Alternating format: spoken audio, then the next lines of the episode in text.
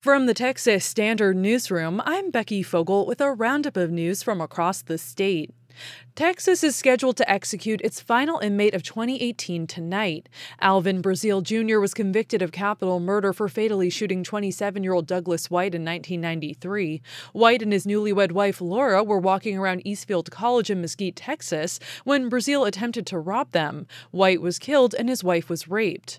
If 43 year old Braziel is put to death, it will be the second execution in a week and the 13th of the year in Texas. The last time the state executed this many inmates in one year was 2015. For now, Texas must continue to rely solely on state funding if it wants to exclude Planned Parenthood from its women's health program. That's because the U.S. Supreme Court declined to take up a case yesterday brought by Republican led states. Those states were trying to accept Medicaid funding for women's health services while excluding groups that also provide abortions.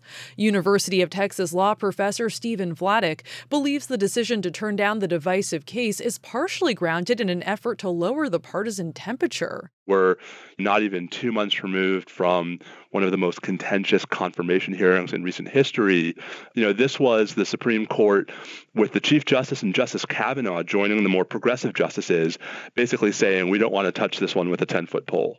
Texas has sought to prevent Planned Parenthood from receiving Medicaid funds while also asking the federal government for a Medicaid waiver.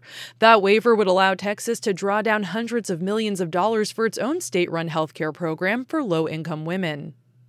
Executives at some of the largest Texas universities earned higher salaries than their counterparts across the country in 2016. Houston Public Media's Davis Land has more. New data compiled by the Chronicle of Higher Education shows former University of Texas President William McRaven as the third most well-paid public university executive in the country. John Sharp at Texas A&M comes in at number 5 and Michael Young also at A&M at number 12.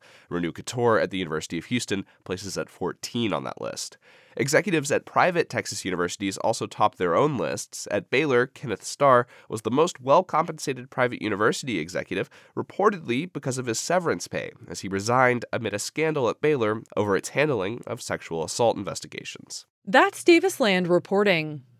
Today, there's a special election to fill a Texas Senate seat left vacant by Sylvia Garcia. The Houston Democrat resigned after her election to the U.S. House of Representatives last month, becoming one of the first Latinas Texas is sending to Congress. Four candidates are vying for the seat in Texas Senate District 6. They include two Democratic state representatives, Carol Alvarado and Ana Hernandez. There's a third Democrat in the race, Maya Mundy, and the fourth is Republican Martha Fierro.